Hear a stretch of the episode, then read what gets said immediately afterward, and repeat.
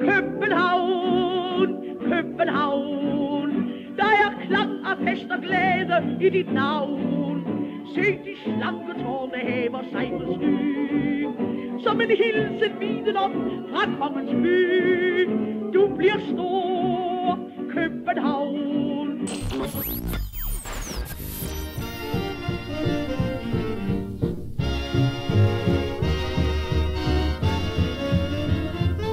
Landskampspause.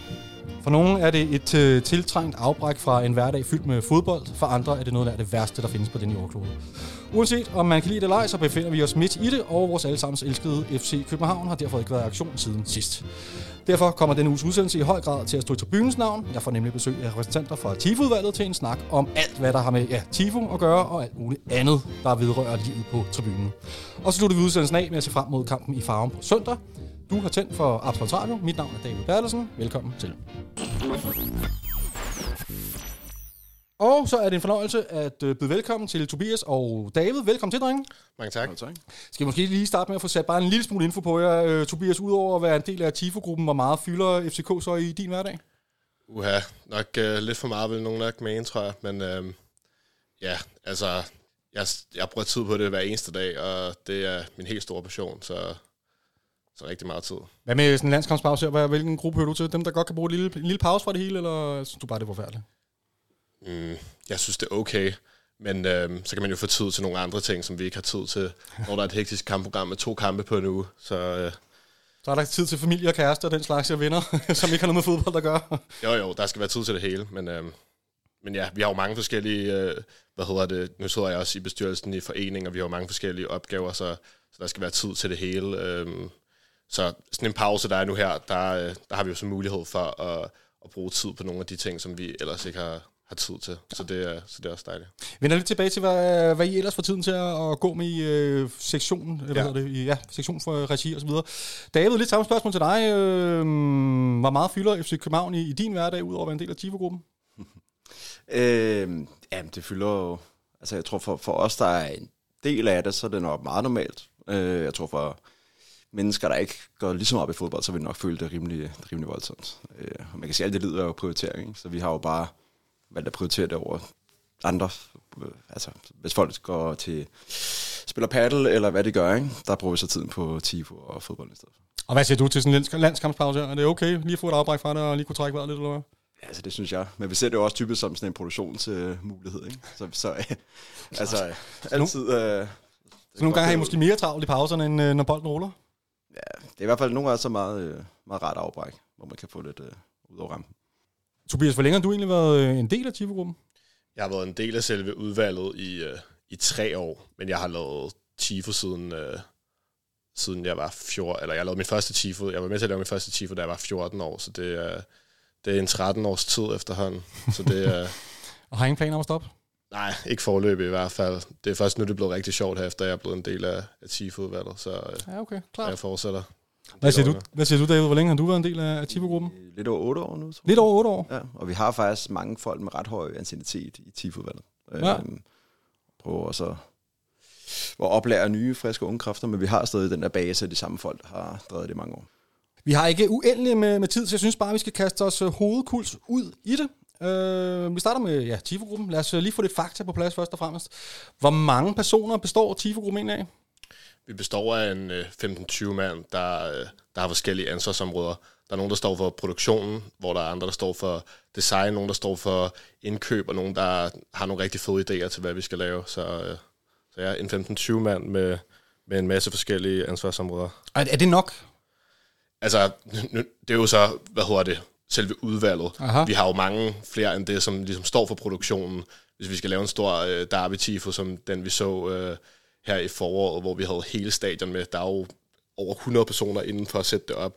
Så, øh, Okay. så, så ja, det, det, det vil jeg sige er, er nok. Altså for, for mange kokke fordaver også maden, så, så ja.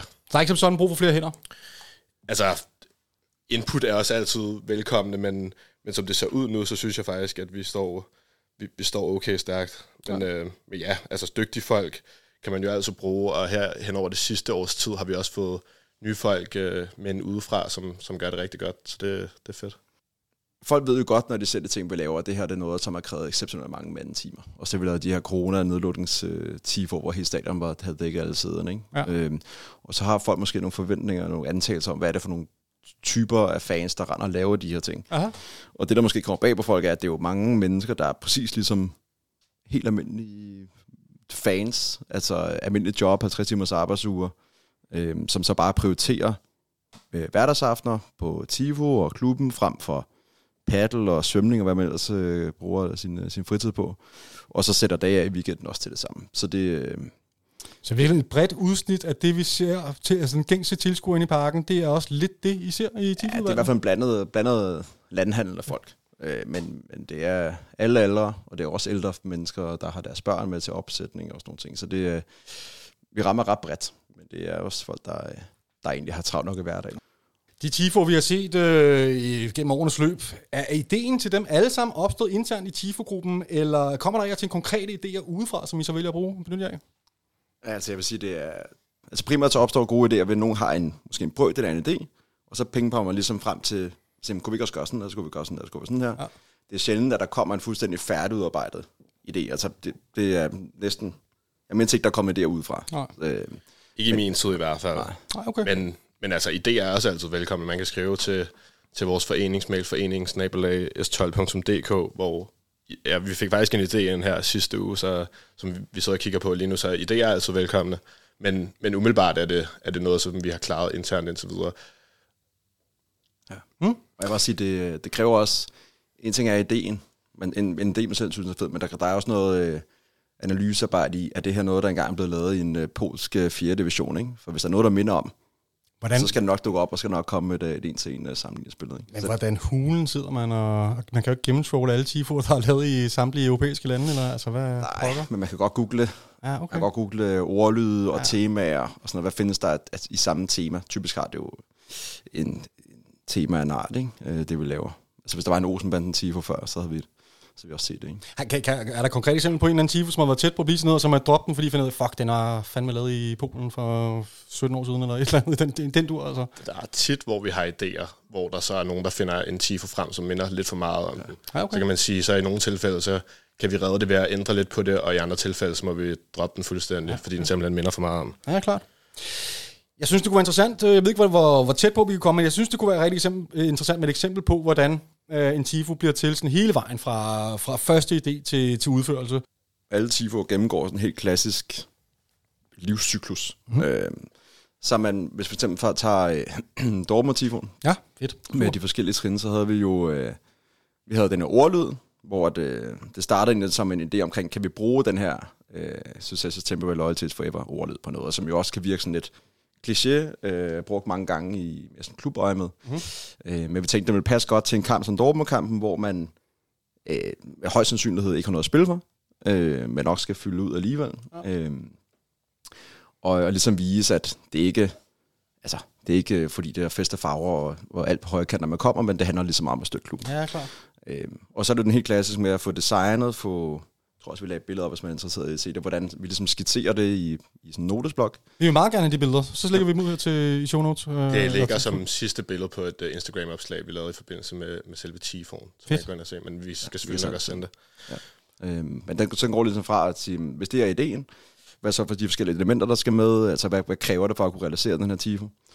Øh, prøve at gøre det ud i en produktionsplan, hvornår kan vi starte op, hvor lang tid tager det at få leveret det, hvornår skal vi så i gang med at producere det, øh, og så ligesom regne baglæns for kampen. Hvor lang tid gik I i gang med... Ej, jeg starter lidt et andet sted. Var det en, en person, der fik den idé, eller sad I ligesom og jammede lidt en gruppe, og så kom frem til det sammen, eller... Ja, vi sad, og, vi sad et par stykker og prøvede at ligesom, arbejde videre med den idé. Og sige, okay. ja, hvis det skal være ordlyd, kunne det så være fedt at have noget, der var sådan fanrelateret, og noget, der var klubrelateret. Og vi kørte jo så lidt forskellige trin og lidt forskellige. Og hvor lang tid før øh, kick-off var det her? I får på... Altså, I finder den endelige form? Halvanden måneds tid måske. Ja, okay. Vi kan komme lidt nærmere ind på, hvordan vi ligesom får planlagt, hvad for nogle kampe vi vil lave noget til. Så, Mm. Men øh, Yes, helt sikkert. Når man så har skitserne, og, og så har I nogle, I har nogle dygtige skitsetegnere at gå ud fra, som simpelthen sidder og sørger for at lave skitser. øh, Eller hvad? Jeg sidder en af dem, der sidder med, med designs. Øhm, så jo, vi, øh, vi gør det så godt vi kan, og, øh, og vi har selvfølgelig nogle, nogle værktøjer, der gør, at, øh, at vi står godt rustet til, til, til de opgaver, der ligesom ligger. Men øh, ja, Og hvad så? så? Så er det med at tage fat i telefonkæden og få fat i, når, når den skal sættes op, ringe rundt og få fat nu. nu er vi ved ja vi har forskellige kanaler, hvor vi kan melde ud. Senest her mod Rakov-kampen, der, øh, der inviterede vi ret bredt ud og havde også øh, folk fra Sektion 12 foreningen inden og hjælpe, hvor, simpelthen, hvor vi skrev ud til, til, til samtlige medlemmer, og det, øh, det virkede ret godt. Så, så den fik vi faktisk ret hurtigt øh, sat op. Jeg tror, den var sat op på et par timer, så det er en af de hurtigere timer. Okay, okay. Altså selve banneret tog selvfølgelig Ja, ja, lidt længere tid, men, men selve opsætningen af mosaik, det har været, det har været en af de hurtigste tifoer at lave. Med hensyn til, til, til Dortmund-tifonen der, lad os lige vende tilbage til den. David, kan du komme, øh, komme, lidt, komme lidt flere ord på, hvad sker der så fra, nu har I fået ideen, hvordan, altså mm, skitserne blev tegnet, det må være det første. Og Hvad så næste, hvordan får man det fra skitser og, og gjort til, altså skaleret op og så videre? Ja, jamen vi har jo øh, vi har nogle sindssygt gode øh, designere, som også er en af de vigtigste elementer i at kunne lykkes med de her store ting. Mange af de store typer, vi lavet det sidste år, der vil man kunne finde en eller anden råskitse, der er tegnet i hånden, som er blevet vist til en designer i Aha. sin tid. Øh, Som de så kunne tage videre og lave den ind til en, en ordentlig digital udgave, hvor du kan, hvis det for eksempel er musik med, med løve og 12-tallet, som vi havde med Dortmund, så kan de ligesom få det delt ud, så du kan se, hvad skal du sætte på hvilke sider. Ja. Øhm, og så har du så en fuld tribuneskitse. Så det er ligesom planen fra at gå fra et, et, et råskitse til noget konkret, øh, og så ligger vi sådan en helt standard øh, produktionsplan i forhold til, hvornår skal vi så i gang. Typisk sætte opsætning op et par dage op til, og få testet og så videre. Det er et par dage op til, så går man i gang med simpelthen at få, få lagt musikstykkerne helt praktisk, altså helt lavpraktisk. Så, så render I hvad, knap 100 mand rundt der, og det har Det godt nok meget. ting, det tager eddermame må tage noget tid, det der. Det, må, ja, det, altså det er meget forskelligt fra tifo til tifo. Øh, eksemplet med, med derby tifon her, hvor det var på samlige sæder på hele stadion, fordi der ikke var nogen udebanefans, det har været en af de mere krævende, fordi vi både skal lægge et øh, plastikstykke på hver sæde og en infosål. Øhm, så det, det er noget, der tager rigtig lang tid, og noget, der kræver rigtig mange øh, mandetimer, men ja, det var en af de mere krævende. Øh, til andre tifoer, der er vi også under 100 mand. Det er ikke sådan, at vi er over 100 mand hver eneste gang, men, øh, men det er klart, det er hurtigere at være, øh, hvad hedder det, det er sjovere at være hurtigere færdig med, med, med tingene. Så, men det tager typisk sådan en til to dage for os at sætte øh, musik op. Okay. Er der andre eksempler, I kan komme på, hvor man kan åbne lidt øh, for posen for, hvordan en tifo rent faktisk er blevet til? Ja, vi har et, øh, vi har et godt eksempel her for øh, guldtifoen, Ja. der er blevet til her øh, mod Randers. Der havde vi nogle forskellige scenarier i spil i forhold til, at vi ikke vidste, om hvorvidt vi ville være mestre, når kampen den starter, så vi vidste ikke, om, om det skulle være en, en tifo, der lagde op til, at vi allerede var mestre, eller vi skulle kæmpe for at være mestre. Så, øh, så der sad vi mere eller mindre hver aften i ugerne op til at, øh, at brainstorme på. Øh, ja, vi havde simpelthen skitser klar til, til ligesom begge scenarier i forhold til, om vi var mestre eller ej. Øh, og der kan man sige, der kunne vi jo først gå i gang med Tifoen øh, efter Viborg-kampen, hvor vi var sikre på, at, at vi var mestre. Så, øh, så det var virkelig en stressende proces og siger med, at, at vi først kunne gå i gang med, med Tifoen i den uge, hvor vi ligesom var mestre. Så, øh, Ja, det, det, det er jo virkelig faktisk en, øh, hvad skal man sige, et, et lidt et dilemma, det der med, hvordan man skal frame den der kamp, om man har vundet mesterskabet eller hvad. Jeg, jeg forestiller mig, I må have nogle, også nogle lidt højlytte diskussioner engang, men hvor der er bravende uenighed, eller hvad? Øh, løser I det nogenlunde i fordragelighed, eller bliver det nogle gange med med afstemning og sådan noget? Det var noget afstemning i forhold til, til et af de bander, der skulle være til den kamp, men, øh, men ellers så synes jeg faktisk, at der plejer ikke at være de helt store øh, uenigheder i forhold til, til de bander, der skal laves. Det plejer vi at kunne løse på en, på en okay måde. Øhm, Ja, men der var en del debat. Og der, der var også det scenarie, at man kunne man ikke var mester, man ikke selv kunne afgøre det, man var mester, var Ja. mester eller Ja. man var ikke mester, men man godt selv afgøre det. Så skulle så ud i tre tifo der, og så kom der jo den her med sikkert stoppet oveni. Så der skulle vi også have tænkt ham ind i, på kort tid. Ikke? Jeg synes, det flaskede sig det hele, men det var, øh, det var ret vildt. Det lyder fuldstændig kaotisk, men øh, det, det lykkedes jo i fuldstændig til, med bravur, øh, som altid frister jeg til at sige. Men Når I så står derinde på selve kampdagen og under selve udførelsen, hvordan er det egentlig at have været en del af det her i så lang tid, og så se det blive, blive afviklet og blive hvad kan man sige, ja, på afviklet på ganske få minutter er det jo i virkeligheden, så er det overstået. typisk så er jeg ret lettet, når det er gået godt, fordi man net- netop har været rigtig nervøs. Ikke? Ja. Øhm, Hvad er det, der kan gå galt egentlig talt? uh, der kan gå rigtig mange ting galt, alt efter hvad det er, vi laver. Men øhm, ja, det er gået godt, meget godt her på det sidste. Mm. Der kan gå galt. Det, der, ja, der kan gå tusind ting galt, som... Altså, vi har set andre klubber herinde, som har svært ved at, at få tingene til at fungere. I hvert fald banner, der bliver vendt på hovedet, og musik, der bliver blandet rundt og så videre. Det er bare min fornemmelse, at det sker utrolig sjældent. Jeg kan ikke huske, det sidste der skete herinde. Det er mange år siden. Jeg kan godt huske, der var en gang i 90'erne, tror jeg faktisk, det var med en spillertrøje hernede, som bare hvis var lidt på siden og sådan noget. Men det, det sker jo ikke længere. Nej, altså... Øh, bare lige for at vende tilbage til det spørgsmål, så har jeg, jeg tror for mig, så er jeg, jeg er mere nervøs end jeg er sådan spændt og glæder mig til at se. Jeg er mere nervøs for, at det kan gå galt. ja, fordi, okay, øh, fordi folk skal nok huske, hvis det går galt. Ja, så, øh, og det, det ligger folk ikke fra sig. Så, så det føles lidt som en øh, bestået eksamen, når det alt er gået godt. Og, ja, det er og så vil jeg sige, jeg tror, jeg synes, folk er sindssygt gode til at være en del af TIFO-udførelsen. Altså jeg tror, uden tvivl, vi kunne lave en syvtrins TIFO nærmest, så vi jo stadig kunne løse med det. Så det er mere for os nogle eksterne faktorer, som er der lige pludselig bare orkan. Altså, der, altså hvis man er tvivl meget, der blæser positionen, så kan man jo se nogle gange, når hjørneflagen overhovedet ikke rører sig, man er lige ud, så er 6-12 bander ved at blæse, øh, blæse derud. Ikke? Så der, der skal så lidt til, før at vi er sindssygt udfordret på vindfronten. Altså. Det er en, øh, en reel udfordring, vi har med det vind dernede på den tribune der. Ja, altså det synes jeg. Og vi har øh, Pauk Tifon, vi lavede dengang. Hvis det havde været på hejse, så er det næsten ikke ud før. Det var Nej. ret heldigt, det var på pinden. Men de knækkede jo også, og altså, det er helt vildt, som det kan blæse. Er det, er, det, er det simpelthen at I sidder og tjekker vejrudsigt nogle gange om, omkring, øh, hvor meget vindstyrke der bliver, og hvor vinden kommer fra, og, eller hvad? Altså har det nogen indflydelse? Altså, jeg tror, jeg tror også, jeg er sådan lidt øh, nervøst anlagt, så folk også tænker sådan lidt, han tænker sgu altid worst case scenarios. Men jeg kan godt finde på at gå ind og tjekke om morgenen og sige, øh, er det over 6 meter sekunder, så er det rigtig, rigtig skidt. Så får du den øh, rigtig nervøs hele dagen.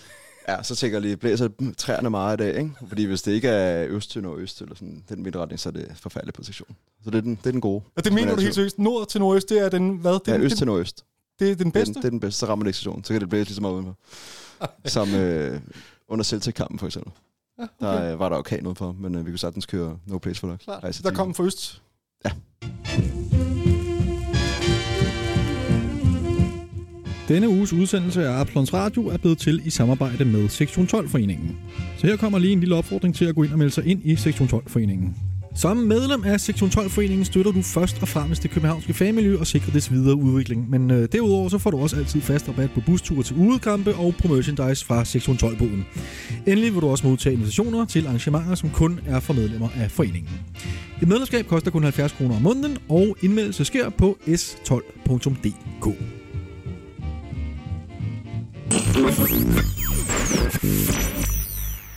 Hvordan vurderer I, hvilke kampe i løbet af en sæson, der skal TIFO til, og hvilke, der, hvor man springer over? Altså, øh, for eksempel i den her sæson, der har vi jo i hvert fald tre Champions League gruppespilskampe, men det vidste I jo ikke bare for en måned siden. Altså, hvordan helt konkret? Ved I på forhånd, vi har økonomi til så mange kampe, og så må vi fordele dem ud på, eller hvad? På ingen måde. Lige i det her tilfælde her, så, øh, så er det jo så nu her, at vi samler penge ind til TIFO, hvor man kan sige, at nu har vi øh, de her tre gruppespilskampe, hvor vi da i hvert fald gerne vil have TIFO'er til et par af dem. Øhm, så det vurderer man sådan lidt hen ad vejen. Og, øh, og ja, der skal, være, der skal være tid og ressourcer og, og penge til det hele, så, så vi tager det meget hen ad vejen. Man kan sige, der er nogle kampe, som vi altid vil lave TIFO'er til, såsom Derby og ja, europæiske gruppespil og øh, pokalfinal, guldkamp osv. Så, så vi kan godt regne med, at der kommer tre Tifo til de tre hjemmekampe i Champions League. Kan jeg trykke dig lidt på maven? Eller? Nej, det, det, det, det har jeg ikke sagt. Altså, jeg, Nej, okay. jeg, jeg, jeg tror i hvert fald en til to kan jeg godt garantere, men, uh, men ja, det kræver, at vi kommer i mål med vores, med vores Tifo-indsamling. Ja, og lad os bare tage lidt hul på det. Hvad, altså, kan vi være, jeg ved ikke, hvor konkret I kan være, men hvad koster en Tifo at lave? Altså? Det kommer meget ind på materialerne. Altså en mosaik Tifo, den kan være, den kan være øh, dyr eller mindre dyr, alt efter... Øh, om det er normal mosaik, eller om det er metalmosaik. Vi bruger for eksempel guldkampen, øh, hvor vi havde lavet guldstjerner, og der var også noget guldmosaik på, øh, på C-tribunen. Den er væsentligt dyrere end, end en normal øh, mosaik-tifo. Så okay. ja, igen, det kommer meget an på, hvilken, hvilket stof vi bruger, hvilket maling vi bruger, hvilket mosaik vi bruger. Hvad med musik kontra øh, malet banner? Altså musik er noget af det billigste, du kan få i forhold til mængden. Okay, ja. øh, og flag og, og topindsflag er meget, meget dyre, fordi der sidder nogen fysisk og taper dem sammen. Ja, okay. Øh, hvor det andet kan masse produceres. Ikke? Ja, det er klart. Og spraymaling er en så dyrere, end når vi maler med ruller. Øh, men det er svært at give en pris på, fordi det, det afhænger så meget af materialerne, omfang og... Jeg mener, at øh, Frederik han nævnte sidst, vi talte sammen, og det er efter en tre år siden, at en Tifo, den, kunne- altså, den kunne godt løbe op, op i altså 100.000, og måske flere 100.000. Det kan det sådan. Det kan det også sagtens. Og så synes jeg, hvis der er flere trin, ikke? Altså, så er det jo kun fantasien, der sætter grænser i forhold til, hvor dyrt det kan blive. Øh, men ja, vi har lavet Tifo'er, der koster 10.000, og Tifo'er, der koster over 100.000, så det er meget, meget Det er forskelligt. meget, meget forskelligt. Jeg tror måske en 20-25.000 for dem mod Rako. Ja, okay. Som de fleste nok ved af, synes var relativt simpelt. Ikke? Jo, men mega fed. Hvordan, øh, hvordan finansieres øh, alt det her så i virkeligheden? Altså det findes, det kommer jo via, øh, via Københavns fanzine. Og Ja. det er derfor, vi, så ikke vi har været, vi har ikke lagt lidt så meget liv i det på det sidste, som vi tidligere har i forhold til at lave indsamling og stå med raslebøsser og så videre. Nej. Men, men man kan sådan, for at tage det helt op i helikopterperspektiv, så bliver TIFO kun til, fordi at et, du har en lille gruppe af mennesker, der kan styre det, som hvis de var projektleder på et hver andet projekt i verden. Øh, så har du en stor mængde af mennesker, der kan lægge mange mandetimer, fordi det her det er jo også sindssygt produktionsafhængigt. Øh, så øh, har du 100 mand i 10 timer, eller har du 10 mand i 100 timer? Ja, Øh. Og, øh, og så har du den økonomiske side, og det er der, det adskiller sig fra mange andre projekter, fordi her der er vi jo afhængige af, og det er mindst lige så vigtigt, som du har nogen, der kan styre det, du har nogen, der kan producere det. Der er, hvis der ikke er nogen, der støtter det Mm. finansielt, så, så bliver det bare ikke til noget. Nej. Øh, så alle tre trin i taburetten, de er sådan lige vigtige. Ja, du kommer ingen vegne med de bedste projekter i verden, hvis du ikke har nogen folk til at ud, udføre det. Du kan have 1000 mand til at udføre det, men hvis du ikke har nogen til at lede det, så kommer du ikke vejen. Så det er sådan, men det må, det må også være nogle, det er en udfordring i sig selv, det med, at I ved ikke på forhånd, hvor mange penge der er. Altså til en, en given øh, TIFO, så ved I jo ikke, om der er samlet 50 eller 100.000 ind, eller om I kun har 10.000 at bruge af, eller hvad. Så det må da være ekstremt svært at planlægge. Det er det også, og man kan sige, at Tifoerne bliver også kun federe ved, jo flere penge vi får ind. Øhm, fordi så kan, vi, så kan vi lave dem større og bruge federe materialer til at, til at lave Tifoerne. Så jo flere penge vi får ind, jo flere Tifoer kommer der, og jo federe bliver Tifoerne, jo større bliver de. Lad det hernede være en, øh, en kæmpe opfordring til at gå ind og donere, hvad end man føler, man kan undvære. Øh, det er sådan set uhyre simpelt også, som øh, David får skitseret her. Der skal penge i kassen, før TIFO-gruppen kan få ført deres vilde planer ud i livet til gavn og glæde for os alle. Så hvis du har sat pris på alle de fantastiske TIFO, der er blevet stablet på benene igennem årenes løb, så er der sådan set ikke rigtig nogen undskyldning for ikke at gå ind og støtte TIFO-gruppen. Hver en krone tæller, og det er altså helt bogstaveligt ment det her. MobilePay 710 300. Jeg kan se, at inde på s12.dk er der kommet en counter op, hvor man kan se, hvor meget der er samlet ind pt. Målet er sat til øh, 200.000 kroner. Hvorfor lige, øh, hvorfor lige 200.000? Jamen, det er jo fordi, at vi sætter baren så højt, som vi gør, og vi vil gerne... Øh, altså, i sidste sæson, der vil jeg sige, at vi leverede nogle ret solide tifor, men vi vil gerne... Altså, vi sætter målet så højt som overhovedet muligt, ikke? Fordi vi vil gerne lave større og federe ting. Så det er simpelthen derfor. Er det, David, du var inde på, at du tror sådan set godt, at vi kunne have lavet en syv, syv-trins øh, tifo. Handler det, er det så udelukkende på grund af økonomi, at, det, at vi ikke har set det endnu, eller, eller hvad? Hvis der lige pludselig væltede 3 millioner ind øh, på kontoen, vil vi så se det i næste sæson eller et eller andet? Ah, ikke nødvendigvis. Jeg tror bare, det, det altså, selve udførelsesdelen har vi i hvert fald ikke noget problem med i parken. Nej. Jeg tror, at vi kan få folk til, til næsten hvad som helst. Så det er mere ud fra de idéer, der har været. Altså, det kunne godt, jeg udelukker ikke noget, men det, det kunne sådan, det, jeg tror godt, det kunne spille. Vi har jo engang lavet en femtrins tifo på sektionen, så da vi kun havde den nederdel, så og det fungerede i hvert fald. Så Kan du lige øh, minde os om, hvad det var for en? det var en derby tifo, hvor der stod vores, 2014. ja, vores by, vores klub, vores hjem, hvor den sådan skiftede mellem FCK, KBH og 612 logoet. Og så kom der et banner op til sidst, og nogle striber. Så ja. Og det kunne folk godt øh, administrere? Øh, jeg vil sige, at det fungerede overraskende godt i hvert fald. Det er altså lidt nervepirrende. Jeg tror ikke, at vi ville have lavet sådan en tifo til en guldkamp, hvor folk de har fået en fadøl for meget. men, nej, uh, nej. men lige til det derby der, der fungerede det i hvert fald. Er det noget, man tænker over? At øh, sådan en guldkamp og sådan noget, der skal vi måske ikke lave det alt for kompliceret, fordi der har folk simpelthen fået for meget drik til, at de kan holde styr på alle de der lapper papir, og jeg ved ikke hvad. Altså, det vil jeg også sige, men ja, ja, klart. Ja, jeg synes faktisk, at jeg kan mindes ved, ved guldtifoen, at der, der var der snak om flere trin, hvor vi blev enige om, at det ville vi ikke gøre. Netop af den Det årsag. er sgu nok ikke øh, faktisk øh, helt dumt rationaliseret. I hvert fald der. på øver. Ja, okay, ja. ja. øhm, hvad så, når vi er på udebanen? Vi har jo også oplevet tifus, øh, det gør vi jo jævnligt, tifus på udebanen. Det må være en helt anden situation at skulle... Øh, har, har et, øh, hvad hedder det, tribuneplaner over samtlige Superliga-stadions? Ved I, hvor, hvor, hvordan de afsnittet ser ud og så videre? Ikke samtlige, men nu har vi jo lavet tifoer på, på størstedelen af dem, øh, og flere gange, ikke? Så, så altså, vi har nogle øh, planer liggende, og ellers så har vi også mulighed for at spørge de, de respektive klubber om, øh, om mål på, på afsnittene. Og det er der generelt øh, velvillighed til at dele ud af? Ja, der er nogen, der er hurtigere end andre, og nogen, der har mere præcise mål end andre. Vi havde en øh, situation her, sidst vi spillede op i Farum, hvor de havde øh, givet os nogle lidt forkerte mål, der gjorde, at det banner, vi havde lavet, det var simpelthen for langt i forhold til afsnittet. Men øh, for, fordi at vi netop havde fået et nyt afsnit, så, øh, så vi skulle have nogle nye mål på, på afsnittet deroppe. Øhm, og der har de simpelthen givet os øh, et for langt mål. Øhm, ja, men vi fik så lov til at, at sætte øh, mosaik op på afsnittet ved siden af, så det, det blev lidt reddet af, og, og det var ikke noget problem for dem at, at have hele banneret hængende, selvom det var lidt hen over deres, deres afsnit. Så, Ja, okay, okay. Så, der var så de, det blev den reddet ved, men det var Ja. stadigvæk lidt irriterende, og en frustration på dagen selvfølgelig. Ikke? Men, øh, Ja, helt men, vildt. men, men ellers så plejer det faktisk at fungere ret godt. Hvad med planlægning og sådan noget? Altså, der kan I jo ikke rende rundt og, og sætte op flere dage i forvejen. Jeg ved godt, det kræver selvfølgelig heller ikke helt det samme stykke op, men alligevel, hvordan, hvordan er I et over? Så tager I et over om morgenen, eller så før resten af flokken ankommer? Typisk, ja. Øhm, der vil man skulle øh, på afsnittet lidt tid før for at sætte op. Ja. Andre gange, så har vi måttet gøre det simpelthen bare som det første, når portene de åbner, og så skynde os ind og sætte op. Øh, vi plejer at holde det sådan nogenlunde simpelt i forhold til, hvis vi har mosaik med, eller ellers er det jo bare flag, der skal deles ud, så det gør det, Ja. det, gør det lidt nemmere. Klart. Så er der et lytterspørgsmål, som vi, vi har faktisk været lidt inde på det. Hvorfor er nogle holds fans bedre til at udføre tifoer end andre?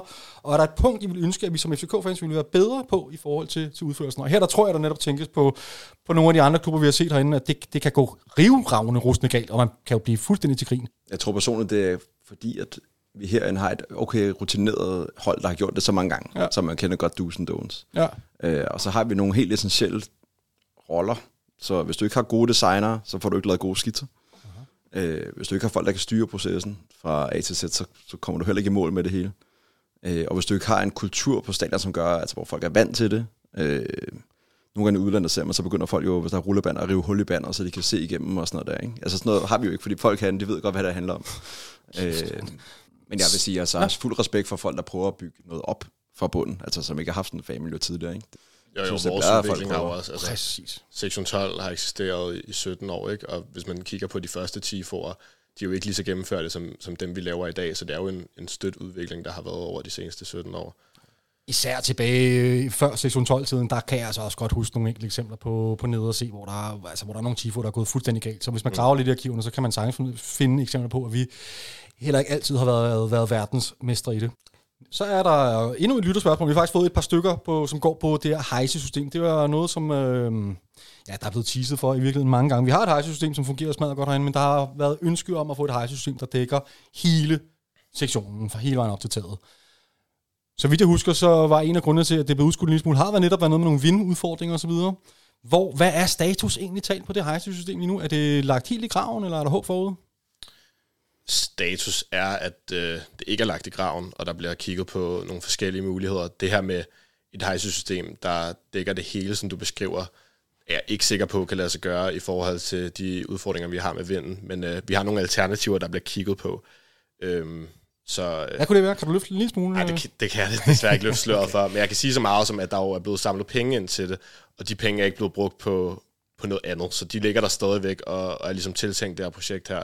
Så vi har nogle forskellige muligheder i spil og håber på at kunne komme i mål med noget her inden for det næste års tid i hvert fald, tænker jeg. Okay, spændende. Som har et eller andet med en udvidelse af hejsesystemet. Ja, ja, Yes, klar, præcis. modtaget.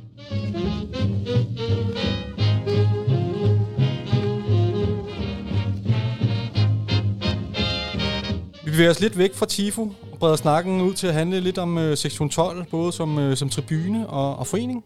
Man tænker hele tiden, at nu er vi ligesom nået til, til højden, altså man siger, til peak i forhold til, hvad den københavnske fanscene kan, kan byde på. Nu kan det ikke blive vildere.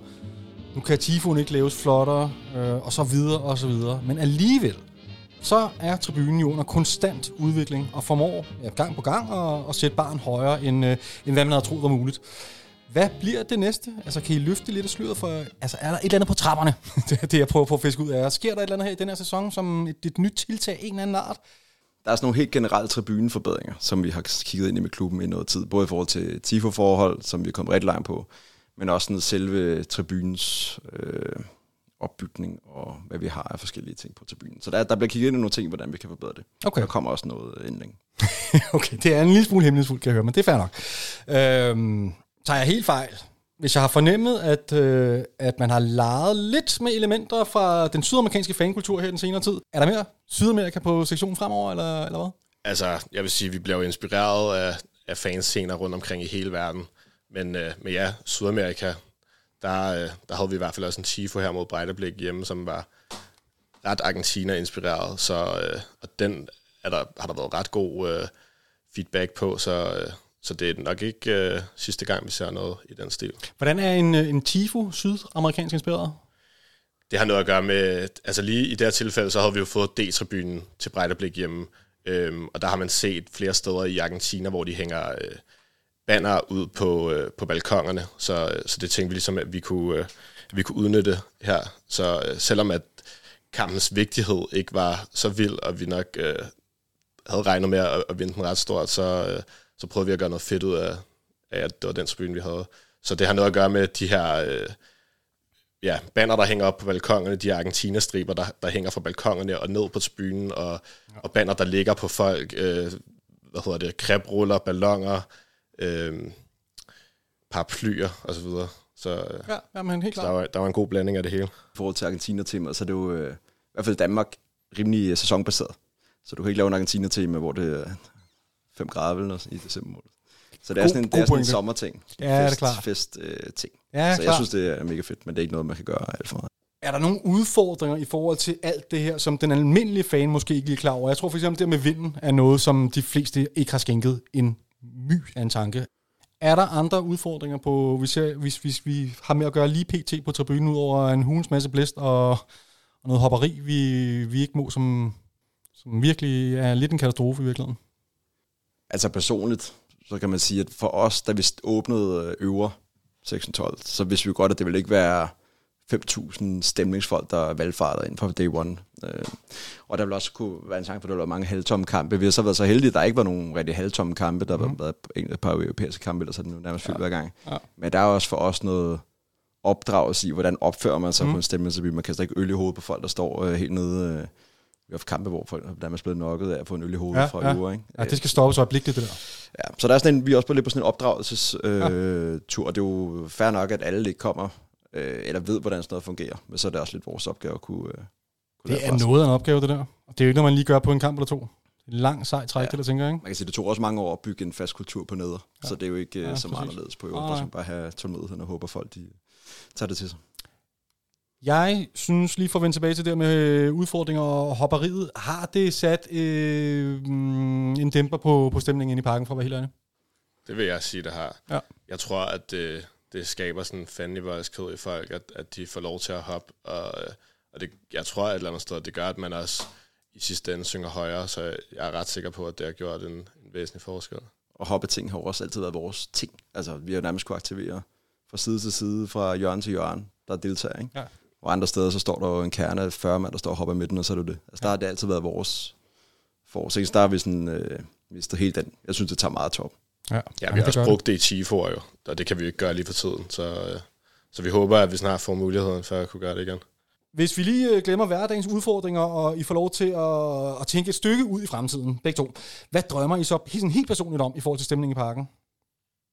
Mens jeg lige tænker lidt over den, så kan jeg fortælle, at øh, det var Frederik fra Sektion 12-foreningen inden for tre år siden, der var det helt store mål at få åbnet øvre B til Superliga-kampe, og ikke kun til Brøndby og FC Midtjylland-kampene.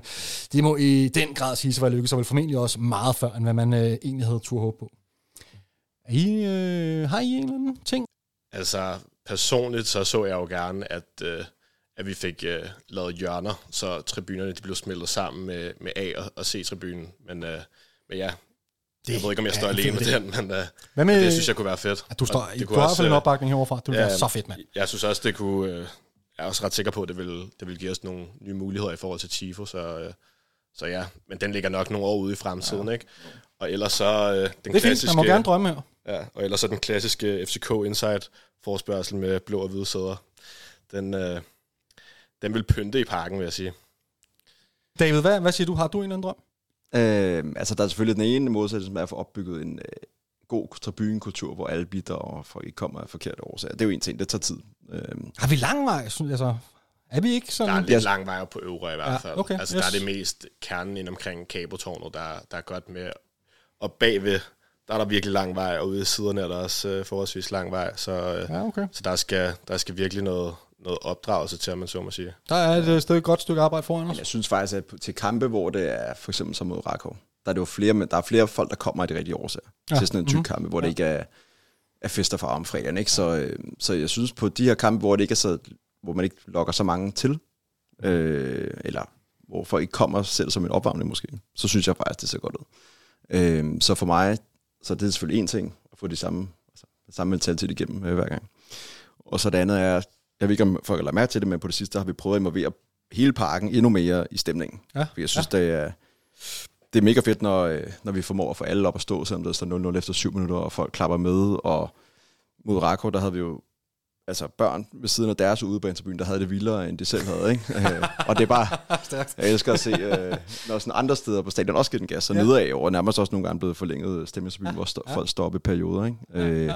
Og høre de der små børneråb, der kommer tilbage, når man råber derned. Ikke? Det det, kan det er meget, det er altså ikke det, jeg var barn. Så det, øh, det er fedt. Og det, ja, men helt sikkert. Øhm, Jeg kan faktisk meget godt lide vores tribune. Det eneste er, det er hældning. Det er så nu bliver jeg også lidt oppe på nørdet. Ikke? Men godt. det er, at hældningen på neder er væsentligt lavere end hældningen på øvre. Ja. Så ved du, kan- hvor meget de er? Jeg har tit så tænkt over det. Nej, det, nok. Godt, godt. men, øh, men det gør det bare sværere at lave et rullebander, fordi der kommer til at være forskellige hældning på. Øh. Det forstår jeg ikke. Hvad er problemet i, der er forskellige hældninger på... Øh, hvis man går tilbage og kigger på, det er nok ikke så mange andre ting, men det her FCK-logo, der lå mod Juventus i 2013, der hælder det jo på en måde, når det ligger på øvre, og så på en anden måde, når det kommer ned på neder. Klart. Så der, der er ret stor forskel i, Selvfølgelig. og vi kan heller ikke lave, øh, faktisk vil det musiktifo med et øh, stort mønster, sammenhængende mønster, se federe ud på C-tribunen, fordi der er så lavt mellem, det kan man også gå ind og se, der er så lavt mellem tribunerne, kontra projektionen, hvor der er mega langt fra øvre til neder. Nå, der, er, der er et hul på, Don't know, 10 meter fra øh, ned til midten. Nej, hvor mærkeligt. Det svarer til, at der er nogen, der fortæller mig, at jeg har et kursterskab i min lejlighed, jeg ikke anede, jeg havde, eller sådan et eller andet. Det lyder da helt vildt underligt. Det skal jeg ud og kigge på nærmere på. Der er større afstand mellem øvre og neder B, end der er på øvre og neder C. Ja. Interessant. Så nogle gange, hvis vi laver nogle mønstre, der, der er på øvre øh, S12 og nede S12, så er vi nødt til at lave en frise, kalder vi det, som ligesom fortsætter mønstret. Så Ja, der ikke bare er et klart. kæmpe tomrum Ja, i luften. Det okay. behøver du til at ikke gøre på nederst, Nederst, fordi det går så højt op.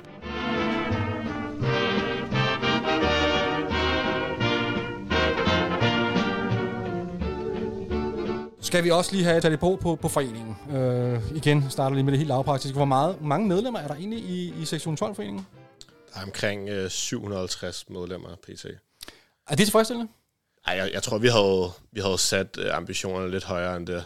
Men, øh, men ja, man starter jo et sted, og, øh, og ja, vi, øh, vi går selvfølgelig efter at få flere med. Når man ser på, hvor mange sæsonkortholder vi har på sektionen udsolgt hver gang, så vil vi selvfølgelig gerne øh, på den sjove side af de 1000, ikke? Men, øh, men det håber vi kommer. Hvad laver sektion 12-foreningen egentlig, når der ikke er, kamp?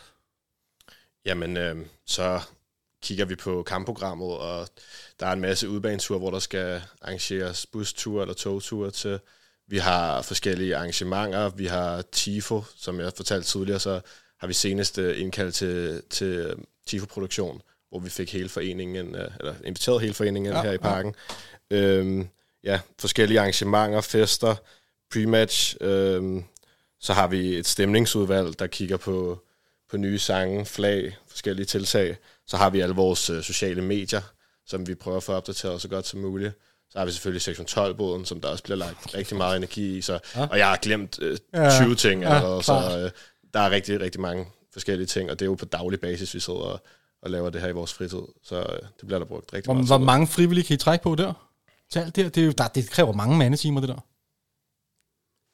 det er meget svært at sætte, uh, sætte tal Ja, på. fair. Som, som jeg prøver at sige før, så, øh, så er det rigtig mange forskellige udvalg. Og jeg tror, vi er på den gode side af 20 forskellige udvalg, så det er vel, Hold da kæft. man. ja, det er en, en 50 plus mand, Ja, der ja sidder okay. med de forskellige ting. Klart. Hvis, øh, og hvad med, hvad med sådan noget med, har I en eller anden form for kontakt med klubben engang, men hvor I prøver at påvirke dem i en eller anden retning, eller øhm, har I også en, en saying der? Lytter klubben til jer?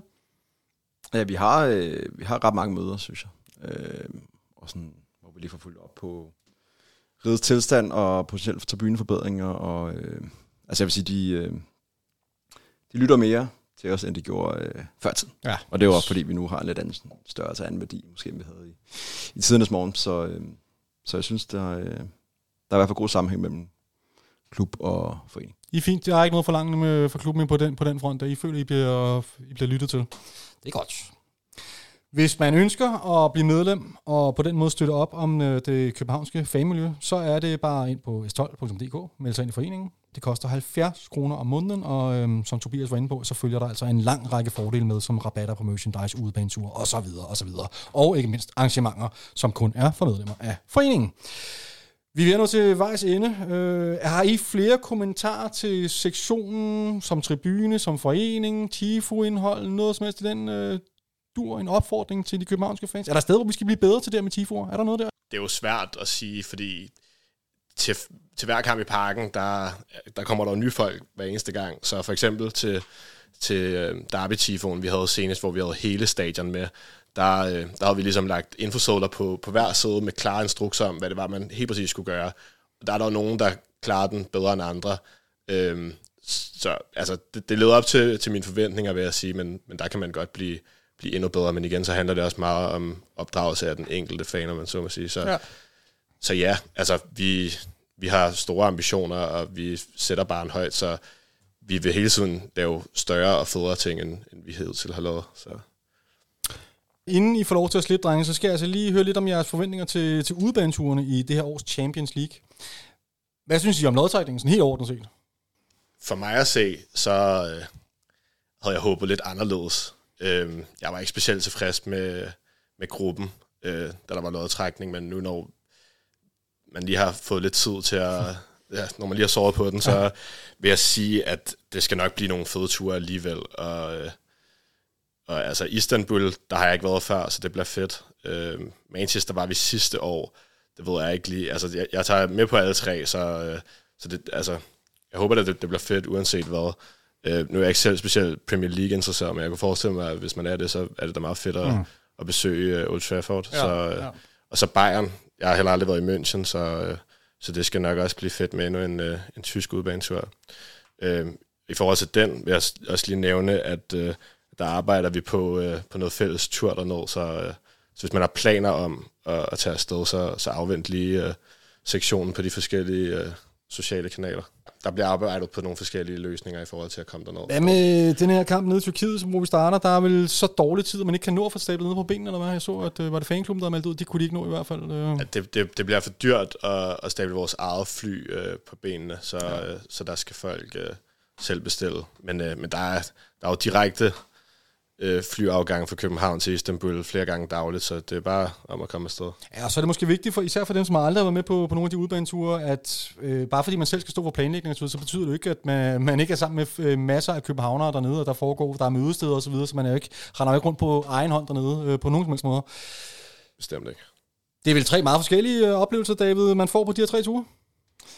Ja, det må man sige. Altså, jeg har øh, altid haft en mantra om, at de fedeste ture, det, det er til de steder, hvor man ikke vil komme normalt. Ja. Øh, og dem har man jo selvfølgelig ikke så mange af i Champions League nej, mulighed for. Den er Men, øh, men Tyrkiet, men England og Tyskland, det er også alligevel øh, lidt forskellige destinationer. Ja, ja, og det skal nok også blive mega fedt for folk, der tager afsted. Altså man skal heller ikke altid tænke, at det, øh, Altså, jeg tænker også, alle der tog til Prag, det var også et almindeligt sted så hen, men de fortrød når jeg ikke sidst. øh, men ja, ej, jeg kunne også godt have set en lidt anderledes uh, lodtrækning med, i forhold til mine favoritter, men uh, det er også lige så meget sportslige. Ja. Og, uh, og hvor mange random turister lokker mig til med, med klubberne. Ikke? Så, uh, så skal der jo lyde en, det er nok ikke lige den helt rigtige målgruppe, vores lyttere er her, men hvis der sidder nogen derude og har købt billetter, gruppespilsbilletter til de her Champions League-kampe og ikke kan komme til dem alle sammen, så er det eddermame vigtigt at sørge for, at de bliver solgt videre til fans af FC København og ikke ryger til nogle af de andre klubber. Altså, jeg kan godt være en lille, jeg kan godt få lidt dårlig mave, når jeg tænker på den her Galatasaray-kamp herinde. Ja, der udspiller sig i hvert fald nogle scener sidst, vi mødte dem her på hjemmebane, hvor der var nogle tyrker, der havde forvildet sig ind på sektion 12, så, øh, så det håber vi selvfølgelig ikke sker igen. Nej i det hele taget, så skal de overhovedet have en fornemmelse af at være altså i overtal, eller det var de jo heller ikke, men de skal jo ikke have, altså de, de skal være lige så massivt i undertal som alle de andre klubber, der kommer ind, og det kan jeg bare godt være bange for, at vi sådan oplever. Der er ikke noget værre, end at være inde i parken, og så bliver score modstanderhold, og så kan man se, at der er nogle af de neutrale tribuner, som jubler helt vildt og sådan noget. Det er, øh, og det synes jeg, vi har været forskånet for i virkeligheden i rigtig mange år. Hvad foretrækker I helt personligt? Champions League eller Europa League? Eller Conference League? I forhold til de destinationer, man kan komme til, så foretrækker jeg helt klart Europa League, men ja. øh, men det er jo bedst for klubben at ind i Champions League, det er klart. Så har du det, hvordan, siger du, David? Nej, det er det helt enig. Fuldstændig samme. Ja. Så hvordan har det også ligesom mig, at øh, lad, os sige, lad os tage fire år i Europa League, og så sådan hver femte år, så en tur i Champions League, bare lige for at prøve det af og få nogle penge ind i, til klubkassen. Det lyder ikke helt dumt. Nej. Vi når ikke mere. Det har været en, øh, en kæmpe, kæmpe fornøjelse. Øhm, tak, for, tak for tiden i dag. Og så vil jeg også gerne øh, benytte lejligheden til, og jeg er sikker på, at jeg taler på, på mange vegne, at øh, takke jer.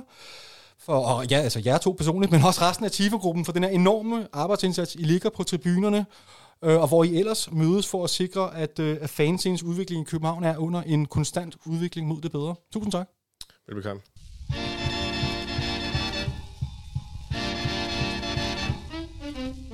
Og så retter vi i stedet for opmærksomheden ned på banen. På lørdag skal vi en tur til Farum og spille mod sølvvinderne fra FC Nordsjælland.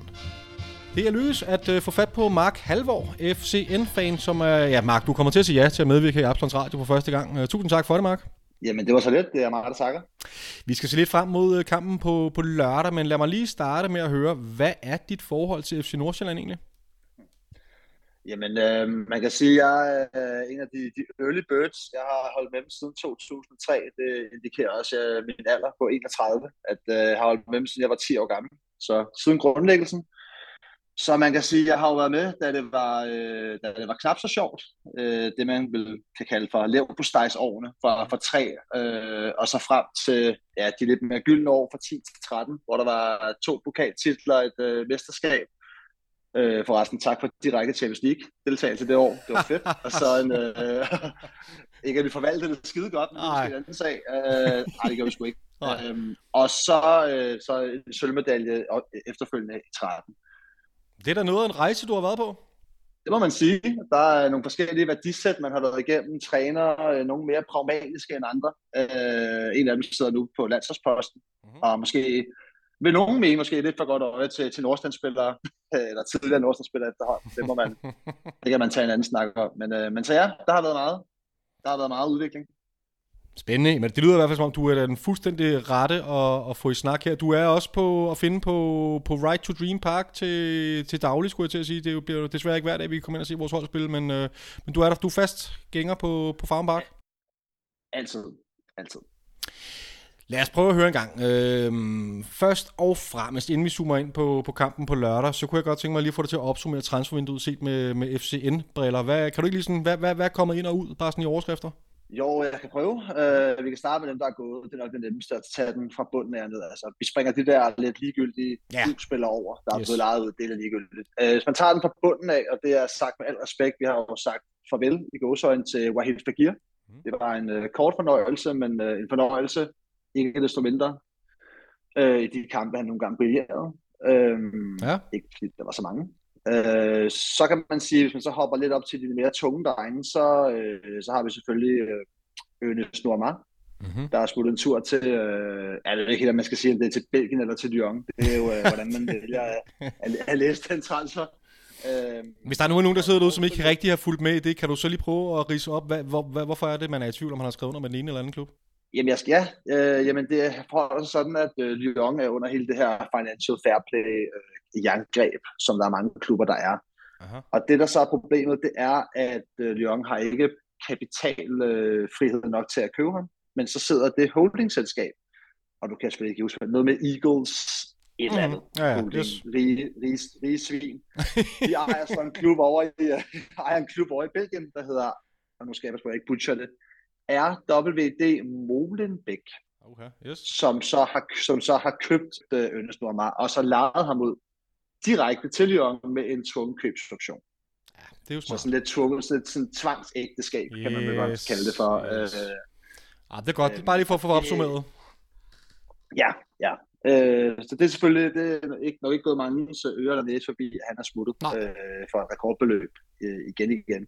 Hvor er det, fik for ham? Og så kan man så, øh, nu skal jeg 188 millioner kroner fast, så kan den stige til 215 eller 20 alt efter nogle klausuler og øh, præstationer. Ja, okay, det er også en slags ja, penge, jo. Det, det, det er jo stukket helt af. Det er jo stukket helt af, altså. Ja, det er det. det der må jeg sgu også indrømme, at det, det var lige, da jeg så det, var også sådan, ja, okay, så jeg elsker ham, men uh, så meget elsker jeg ikke. det er, du er fint tilfreds med det, det selv. Fint. Du er fint tilfreds med det selv. Det må man sige. Det må man sige. Ja. Øh, og vi har også brugt de millioner meget godt, men det kommer vi jo tilbage til. Ja, lad mig lige høre, hvem, fordi hvem, der er et par stykker til, ikke? der er røget ud af øh, rimelig store profiler. Ja, og, og man kan sige, nu kommer man så til faktisk øh, nok det vigt, de vigtigste transfers, der, der har været i min optik. Øh, det er hele den midterste aktie, der er røget. Mm-hmm. og det er jo øh, Jakob Sten Christensen, og så er det øh, Mads Bistrup, som jo er helt, som var helt den centrale akse på, ja. på Nordsjællands midtbane sidste sæson, og altså totalt instrumentel for, hvordan øh, Nordsjælland spiller fodbold. Ja, klart. Øhm, så kan man sige, at hvis man så kigger lidt på, øh, på det, der er kommet ind, så øh, igen tager den fra bunden af, så har vi lavet en lejeaftale med en gammel kending, Christian Rasmussen, stort talent for Ajax. Ja, ja, ja. Øh, ikke, helt, ikke helt sikker på, om der er købstation på, men øh, det er jeg ikke helt sikker på. Nej. Så kan man sige, at øh, vi teknisk set også har købt Orgo Ascon, men han har været der i halvanden års tid, en fransk øh, midtbane slash hængende nier, som jeg ikke tror, der er så mange øh, modstanderfans, der egentlig har bidt mærke i eksisterer, øh, fordi han har været sådan under radaren. Jeg sidder og klør mig lidt i skægget. Kan du ikke lige prøve at sætte lidt ord på ham? ham hvorfor har I valgt at slå til nu efter halvandet år? Jamen, jeg tror egentlig, at det har noget at gøre med, øh, med, med bredden. Øh, også i forhold til det her Conference League, der ligger og lukrerer, øh, lurer yes. foran os. Det vender vi også tilbage til. Yep. Øh, for vores shadow lidt her. Øh, men super teknisk dygtig fodboldspiller, som, som, som kender klubben og kender øh, trænerne og ja, kender systemet. Ja, helt sikkert. Og super dygtig. Ja, klart. Og så kan man sige, at vi har øh, hentet øh, en Lukas Hej fra Lyngby mm-hmm. for øh, 15, 15 millioner kroner. Mm-hmm.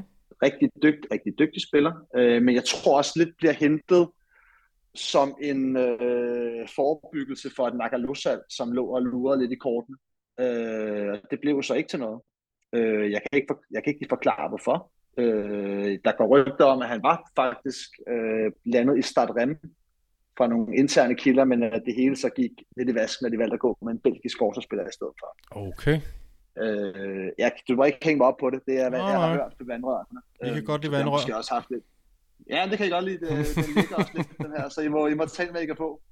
det tager vi. vi tager men, super, men, ja, men super spændende spiller, men man kan godt se, at har haft lidt svært ved at adaptere til Nordsjællands spillere og se lidt shaky ud i, i ret mange af kampene.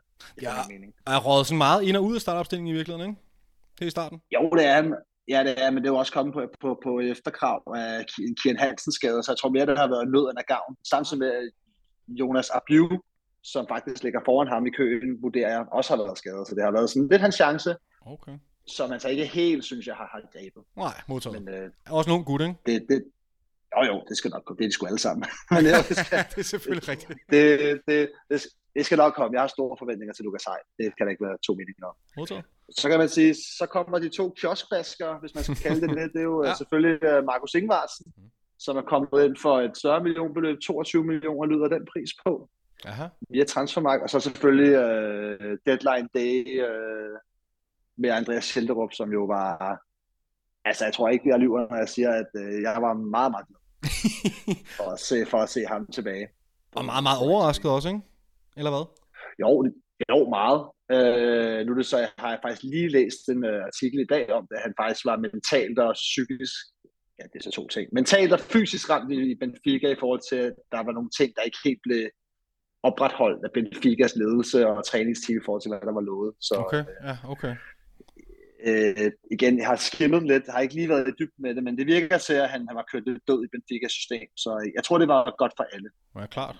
Og hvordan har han, øh, det er vel ikke så forfærdeligt mange minutter, han har fået hidtil, for jer øh, i den her sæson? Nej, han fik lige 30 minutter mod Lyngby, hvor jeg også var på ah, stadion, okay. øh, hvor han gjorde god figur. Ja. Øh, og ja, det er jo bare en spiller, som kender, øh, kender træneren, kender øh, setup'et og kender egentlig også mange af spillerne. Øh, det er ikke med en halv år siden, han var der. Så, øh, så man kan sige, på den måde er det egentlig bare lidt plug and play. Så, og det er også rigtig vigtigt, at man har den her ret korte indkørselsperiode for en spiller hans kaliber, så man ser hans fulde potentiale. Ja, det giver super god mening, som du siger, plug and play, han kan gå direkte ind.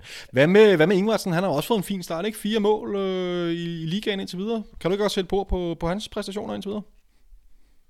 Jo, det kan jeg prøve. Øh, jamen altså, ja, fire mål, det er jo så kun i Superligaen. Han har mm. også scoret et par passer i, øh, i, i det her Conference League run, vi har været på. Ja. Øh, jeg synes, egentlig, jeg synes egentlig, hvis man kigger sådan lidt i helikopterview på, hvad er det, han har bidraget med, ud over de her mål her, øh, altså noget af det målbare, så synes jeg, at han har bidraget med, den nier, vi har manglet i rigtig mange år, øh, vi har altid prøvet sådan lidt pragmatiske løsninger med noget falsk nier, og prøvet lidt at, at, at tvinge Benjamin Nygren til at være angriber, selvom man er højre kant. Det har han også selv udtalt. Så man sådan roteret lidt, og ikke rigtig fundet den der faste nier som opspilstation. Og det har vi fået nu, øh, og det er noget, der gavner øh, både øh, sådan en som Diamante, der kan indgå mere i kombinationerne, og det giver samtidig også noget, øh, nogle sigt efter for, øh, ja, for nu Andreas Hjelderup og, og Ibrahim Osman ude på flankerne. Men så hvis du skal opsummere, hvad, vil du vurdere jeres værende styrket eller, eller svækket i forhold til, til før sommerferien? Du lyder meget godt tilfreds med det hele. Jeg er rigtig, rigtig tilfreds med, med transfervinduet. Man kan faktisk sige, at nu, nu, nu glemte jeg faktisk det hele at nævne øh, den allervigtigste spiller, synes jeg, vi har hentet. Øh, øh, faktisk synes jeg personligt, øh, årets scoop i Superligaen, og det er Jeppe Tverskov på midtbanen. Aha, aha. Han, øh, han har simpelthen gået ind og redefineret, hvordan Nordsjælland spiller fodbold, øh, både øh, når de bygger op og hvordan de forsvarer. Okay, det lyder interessant. Han har simpelthen gået ind for day one og har redefineret øh, FC Nordsjælland. Prøv lige, det bliver du simpelthen nødt til at sætte nogle flere ord på. Hvad er det, han har ændret? Nu skal jeg prøve at kaste mod i noget taktik, øh, og så, så må du endelig se, om, om det giver mening. Jeg prøver at gøre det brække det ned, så det ikke bliver fuldstændig øh, det taktiske værksted med Mediano. Men, øh, men, men det, som man kan sige, at, at forskellen på Nordsjælland er nu 2022 og 2023, det er, at der havde man øh, Jakob Sten Christensen som den her øh, meget, meget dybe sekser uh, på midtbanen, og så havde man så uh, Terrieren med Spistrup, som, uh, som altså nærmest tons rundt og taklede alt, der havde en puls. Ikke? Aha, uh, yes. nogle, gange, nogle, gange, nogle gange også dommeren, hvis han følte sig forrettet. hvis han lige var uh, Ja, ja, men det, der, det, der var interessant med det, det var ligesom, at Bistro var den her meget dynamiske øh, 8-type, øh, som blev at rydde op, mens Jakob Sten Christensen faktisk var ham, der ryddede altså, rigtigt op. Øh, gjorde, at Mads Bistrup havde muligheden for at, at jagte nogle bolde ud, over side, altså ud på siden og virkelig gå i et højt, højt pres, fordi han ligesom havde bagsmæk. Ja, klart. Når man mister dem begge, når man mister dem begge to. Øh, og det gør jo ligesom, at man skal prøve at finde ud af, hvordan skal man kaste hvad, hvad skal man kaste den her midtbane, for at man kan opretholde en form for balance. Det som Tværstor han gør, det er ligesom, at man går ind øh, og ligesom skruer tiden 13 år tilbage, øh, og Nordstand spiller nu faktisk, som de gjorde øh, fra 2010 og frem, altså Kasper Julemand-årene, øh, og ligesom er Nikolaj Stockholm 2,0. Ja. Og det jeg mener med det, det er, at Jeppe Tverskov tager en rolle som den her dybe sekser, øh, og falder faktisk ned rigtig dybt, øh, når de bygger op mellem øh, Kian Hansen og Magalo i afstillingen, uh-huh. hvilket giver noget plads i forhold til at få Martin Frese og Villersen mere frem på banen. Men det, men det, som gør, at Jeppe Tverskov, han er, han er så vild, øh, det er ligesom, at han er, han er en 2,0 af Stockholm. For det, han mangler i lederevner, det har han så i, i, i, i fleksibilitet og flere, fordi han kan gå op i forhold til, hvordan kampen udvikler sig, så kan han tage 8-rollen i opbygningsspillet, han kan samtidig også lægge sig op på 10'eren og ligger fluktuerer rundt der. Og det, det gør, det er, at det, man har set indtil videre, det er, at, mange af modstanderholdene kan simpelthen ikke forberede sig, Nej. for de ved ikke, hvor han er. Nej. Så hvis, og alt efter, hvordan uh, temperaturen er på kampen, spiller de højt, spiller de bredt, spiller de med dybe stikninger, stikker de uh, højt pres ind, jamen så tilpasser Jeppe Tverskov sig selvfølgelig også med, med kyndig hjælp ud fra trænerteamet, så tilpasser de sig kampen, og har faktisk i rigtig, rigtig mange kampe haft øh, det spilmæssige overtag, og det havde vi ikke kunne gøre uden Jeppe Tverskov. Jamen altså, super duper spændende. Jeg tænkte på, har, I, øh, har FC Nordsjælland egentlig en målsætning på sådan en, en lidt længere bane? Altså, vi arbejder jo her i FC København med en, en femårsstrategi, der hedder Danske Mestre hvert år, og så Champions League hver, hver andet år. Har I et eller andet lignende, eller, eller hvordan er det? Jo, men det er jo, øh, altså, det er jo ikke sådan, at det står plastret ud på, øh, øh, altså, ud på stadion, hvad det er, vi skal opnå. Det, det gør altså ikke huske Der, der er selvfølgelig en selvforståelse ja. i forhold til, til den mastodontrolle, de har, at, at, at mesterskab hvert år, det burde være en, øh, en, en, en målsætning, der skal indfries, så det er Champions League. Og man kan sige, I har så også været meget verbale med det. Øh, mm. PC og, og Lars Seier har været ude ligesom at, at komme med den her udlægning. Det har Nordsjælland ikke rigtigt. Fordi Nordsjælland har ikke aldrig rigtig været en klub, der, går, der er særlig verbale omkring de sportslige målsætninger. Det har mere været de her bløde værdier, hvis man skal kalde det for det, i forhold til, at de gerne vil, vil dyrke talentet, de vil gerne dyrke spillerne, og de vil godt være den her holdeplads, selvom det lyder måske lidt deprimerende, men holdeplads for, øh, for unge talenter, som de kan sende videre. Og så har de jo også det her common goal, øh, som er en organisation, de har været medstifter af sammen med Juan Mata, hvor at, øh, man donerer 1% af sin løn til velgørenhed, øh, og ligesom bidrager igennem det. Men jeg føler faktisk, at siden sidste sæson, og faktisk måske den sæson på inden, at der har været den her klare målsætning omkring top 6. Mm-hmm. Og det har også været, indf- og det har også været indfriet alle år, øh, siden det her ligasystem det kom ind, hvor det deler op i, i marts, eller hvornår det er, øh, på nær et år, hvor det glippede.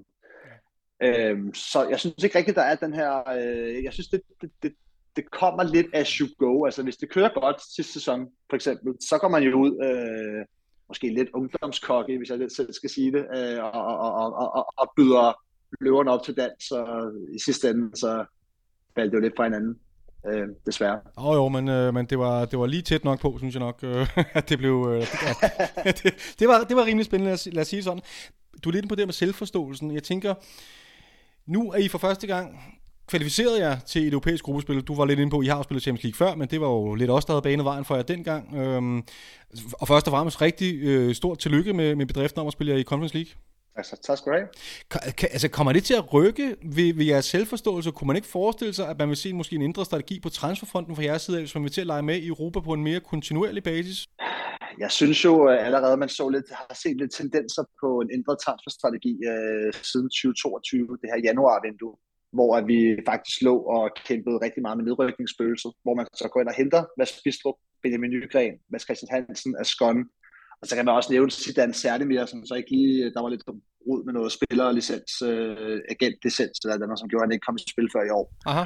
Så jeg synes, jeg synes faktisk allerede nu, man ser en, en, en udvikling hos FC Nordsjælland, og det kan måske godt have noget at gøre med den der selvforståelse af, at man vil prøve at replikere det, som FC Midtjylland faktisk gjorde i midten af 10'erne, altså det her med at blive først udfordret til FC København, mm. øh, og ligesom byde sig fast i den her, det her top 3 øh, race, og ligesom være med øh, op der, så det ikke hele tiden handler om, at man bare lige skal med røven i vandskåben op i top 6, så ja, lige præcis. gør det så godt, man, gør det så godt, man kan. Så det, det, det synes jeg godt, man kan se allerede nu, øh, samtidig med, at de, at de stadigvæk supplerer med deres kernekompetence, øh, hvis man kigge på det med virksomhedsbegreber, det her med at, at tage unge talenter op gennem akademiet, øh, som man kan sætte direkte ind på opstillingen, fordi at de har spillet det samme system, som de var 10 år gamle. Hvordan kommer I egentlig til at prioritere den her Conference League øh, kontra Superligaen? Jeg tror, de kommer til at prioritere den rigtig højt. Øh, og det gør de ikke mindst, fordi at det er første gang i 11 år, tror jeg det er, at de er med i et gruppespil. Mm-hmm. Øh, og så skal man også have med, at det faktisk er et øh, ganske overkommeligt øh, gruppe, de har fået. Men kan man komme ud i en situation, hvor I simpelthen vil gå så benhårdt efter videre kvalifikation i Conference League, at I vil vælge at spare nogle spillere i en Superliga-kamp, fordi I har en øh, vigtig afgørende Conference League-kamp lige rundt om hjørnet? Jeg tror, det kommer meget, meget an på modstanderen i, i den respektive kamp, øh, også i forhold til, hvad er udgangspunktet. Hvis, du kigger, hvis man kigger ind i en kamp, man skal vinde for at gå videre, så tror jeg helt klart, man vil, man vil spare mm. Mm. Øh, i Superligaen, for det kan jo være øh, alt afgørende i forhold til at få det her videre europæiske eventyr. Okay. Øh, så, så det tror jeg. Øh, men jeg tror også, de har en trup bredde, der er god nok til at øh, kunne håndtere begge ting. Men øh, det kan også være tage fejl. Men jeg føler, at øh, at der er spillere, der står klar til at deltage øh, alle steder. Det var så mit næste spørgsmål. Du er ikke bekymret for, for fysikken, og jeg tænker også her på guldduellen. Det kommer ikke til at koste jer dyrt, øh, at I skal ligge og spille to kampe her hele, hele efteråret? Jamen altså, man kan jo sige, det er jo svært at svare på, fordi vi er jo ikke vant til det. Ja. Øh, nu, så man, nu så man jo Silkeborg sidste sæson, og de lød meget under det. Ja. Øh, de, øh, de måtte jo ligesom give tabt i uh, top 6-striden. Uh, ja, det var meget markant med dem det var meget, meget markant. Selvfølgelig måske også i forhold til nogle spillere, der forlader dem og, ja. og så videre, men, men, men, man kunne godt se på, på, på et hold som Viborg, øh, undskyld, Viborg, Silkeborg, mm. at det ikke var noget, de var vant til øh, at spille, de her, øh, de her store kampe. Så øh, jeg håber og tror på, at der er måske nogle spillere, som ikke præsterer nu, måske Mads Christian Hansen, øh, der kan gå ind og, og gribe chancen i de her kampe øh, i, i, i Conference League og, og gå ind og, og gøre, og gøre en god figur. Ja, klart, klart. Lad os zoome lidt ind på, på Superligaen igen. Altså, I har fået en, øh, en glimrende start faktisk på, på den nye sæson. Fem sejre, en uafgjort og et enkelt nederlag er blevet til. Og det betyder at I ligger lige i haterne på os. To point efter. En ting er selvfølgelig, at resultaterne ser, ser fine ud på papiret, men, men hvordan har spillet på banen været, hvis du skal opsummere de, de syv kampe, der er spillet i Superligaen hidtil? Overskriften i, i, de her, i de her første par kampe, det er, at vi faktisk er spildominerende i alle kampe. Selv det, vi taber øh, ude mod Silkeborg. Okay, ja. der, er vi spillemæssigt, der, der er vi spilmæssigt i kontrol, øh, og det kan man måle ud af i forhold til den boldbesiddelse, vi har, men også antal chancer skabt. Det, som så er problemet mod Silkeborg, og det er jeg sikker på, at du selv kan sidde og sige ud fra jeres egen kamp med dem, det er, at skabet bare ikke er der. og, så kan man, og, så, og, så, og så kan man så vende, øh, så kan man så vende det lille tegn op øh, og sige, at Silkeborg er øh, uhyre skarp. Ja, det er det. Øh, og score, og score, ja, det er fuldstændig vildt at score på de chancer, de har. Og Markus Ingvarsen i den kamp har en altså vi snakker en 130% chance på to minutter. Så hvis man har scoret der, hvem ved, hvad der er sket. Ja, ja, okay. øh, men jeg synes, jeg, synes, jeg synes overordnet set, at spillemæssigt har det været super, super lovende, og jeg synes, det her især implementering af Jeppe Tverskov har været instrumentel for, hvordan Nordsjælland har domineret de her fodboldkampe. Hvad med Nuamar-effekten? Har der været nogen overhovedet, efter han er forsvundet? At du tænker, en, øh, en Nuamar fik, at han ikke er der mere? Ja, altså kan man ikke se, at han, øh, man, man forventede jo, at det måtte være et, et kæmpe hul, han efterlod, øh, efterlod sig, men øh, jeg ved ikke hvordan. Jeg har ikke, faktisk ikke fået set så forfærdeligt meget mere her på det sidste. Sidder du og savner om helt vildt? Jeg er jo godt med på, at du synes, det var et fremragende salg. Det kan der ikke være to meninger om, men, øh, men det må da også være en eller anden form for en svækkelse ude på banen, eller hvad?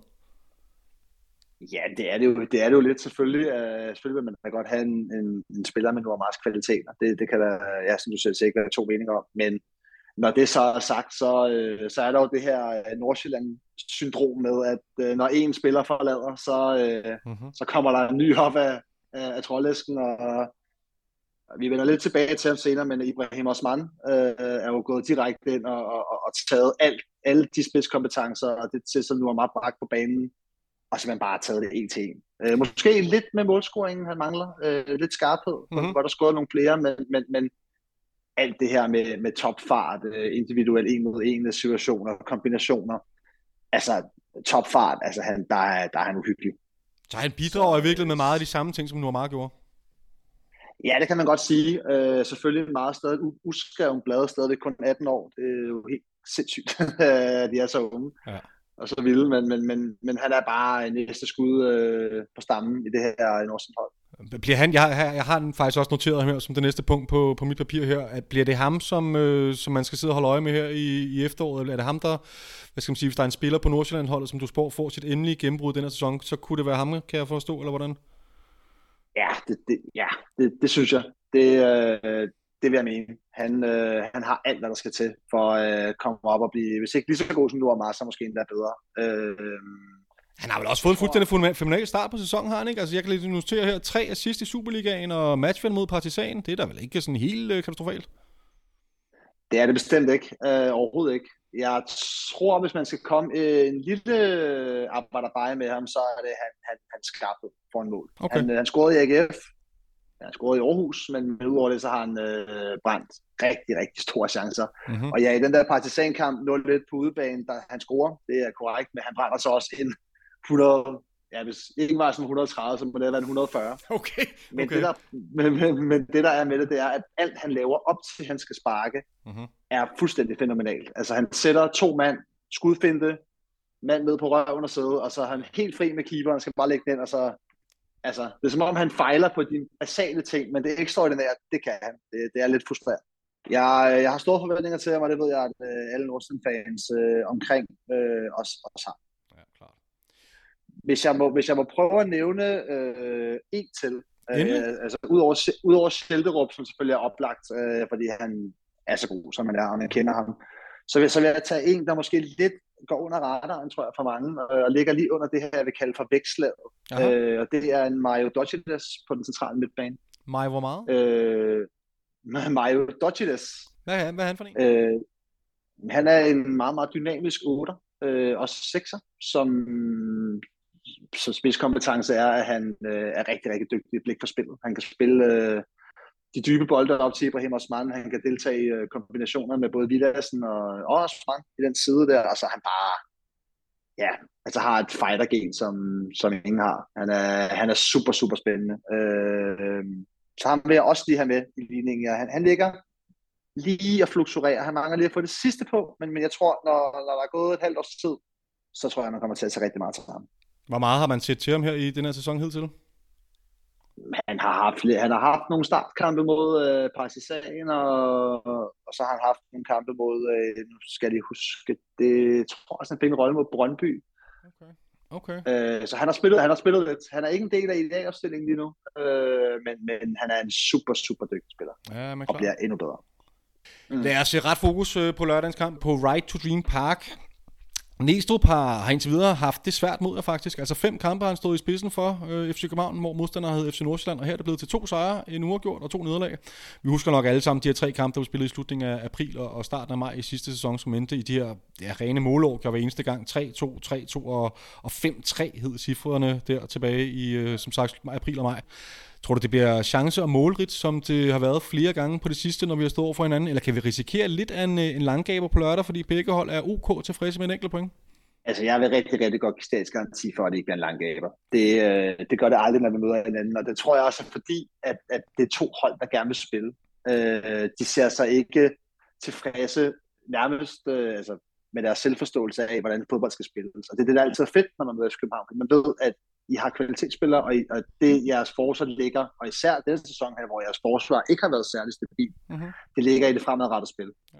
Og det giver jo også mulighederne for Nordstrand til at lave de her omstillinger mod Altså, Altså, jeg, jeg vil være meget, meget overrasket, hvis der i hvert fald ikke kommer over øh, ja, to og halv mål, tror jeg, man siger. Passer det jer godt at øh, skulle op imod modstandere, som, som ikke bare står og parkerer bussen? Ja, det gør det. Altså man kan sige, at de to kampe, vi har, vi har smidt point i, hvis man skal sige det på den måde, det har jo været noget hold, der har stået dybt. Ja, henholdsvis okay. Silkeborg og, og, og, og især, og især øh, på, ude på Lyngby, øh, som, som, som gør mere en dyd ud af at, at ødelægge spillet for deres modstandere frem ja. for at spille kampen. Ja. Øh, og jeg tror også, altså nu kan jeg også fornemme, at du er lidt en, en fodbold elsker. En mhm. elsker at spille. Altså, der er jo ikke noget værre, end at være op mod hold, der ikke gider spille. Nej, øh, det er ikke særlig sjovt. Det, jeg vil så det, sige, lige i Lyngbys tilfælde, jeg kan godt acceptere det. De er forholdsvis nye Superligaen og så videre, men der, der skal ikke gå mange sæsoner, og hvis de fortsætter med samme udtryk, så begynder jeg også at blive lidt træt af det, altså. Ja, nu har vi lige fået Horsens ud. Skal vi ikke ja, præcis. begynde at Jamen, samle, på, samle på flere, på flere af de der godhold, altså undskyld, jeg siger det. Ja, men det er så ja, rigtigt. Det, det, mindre, mindre af dem. Ja, men helt klart. Det kan jeg kun være enig i. Hvordan tror du, du kommer til at gribe kampen øh, an fra, fra start af? Bliver det fuld fart ud over stepperne, eller så?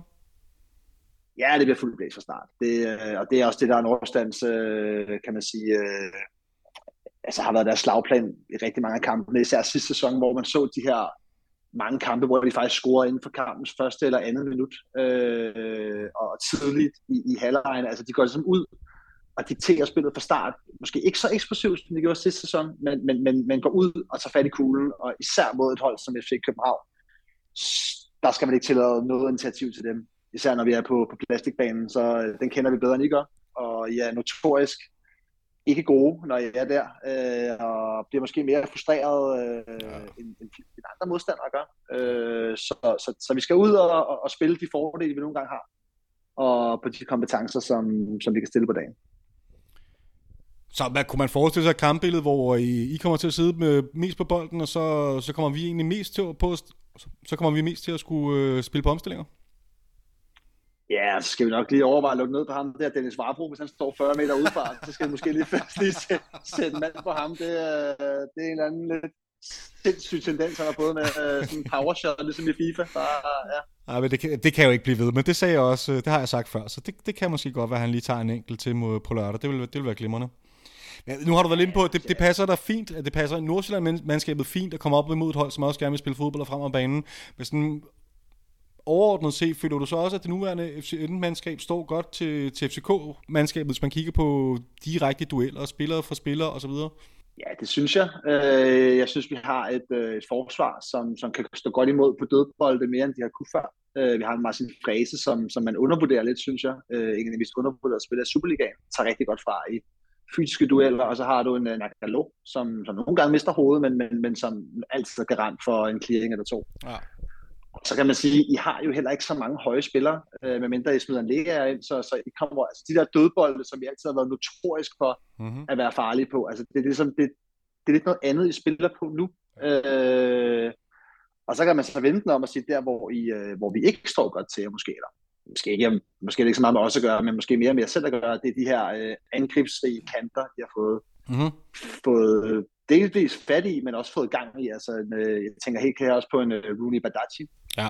som jeg også, som jeg også tror, der er mange FC København-fans, der har været lidt, øh, han har været sådan lidt et, et, et ukendt led, øh, sådan et ubekendt i, i lang tid, fordi hvad er det egentlig, han kan? Mm-hmm. Så har han de her kampe, hvor han går ind og, og, og lige scorer et mål og hister her, men der har ikke været den her kontinuitet med ham. Og nu føler jeg bare, at de sidste kampe, jeg har set i hvert fald, der har han været rigtig, rigtig god. Så jeg kan måske jeg ved ikke, det er lidt meta at vende den om og spørge øh, verden. vil, vil, vil, vil, vil, vil, du mene, at, at en Rooney vil kunne gøre noget i sådan en kamp? Ja, men absolut. Altså, i, i det hele taget, så mener jeg, at Rooney, han, øh, han er i gang med noget, der ligner og sit endelige gennembrud i FC København. Han er jo også vores topscorer i den her sæson hidtil. Han har lavet fire baser i Superligaen. Øh, så han har, han har formået at få slutprodukt på nu.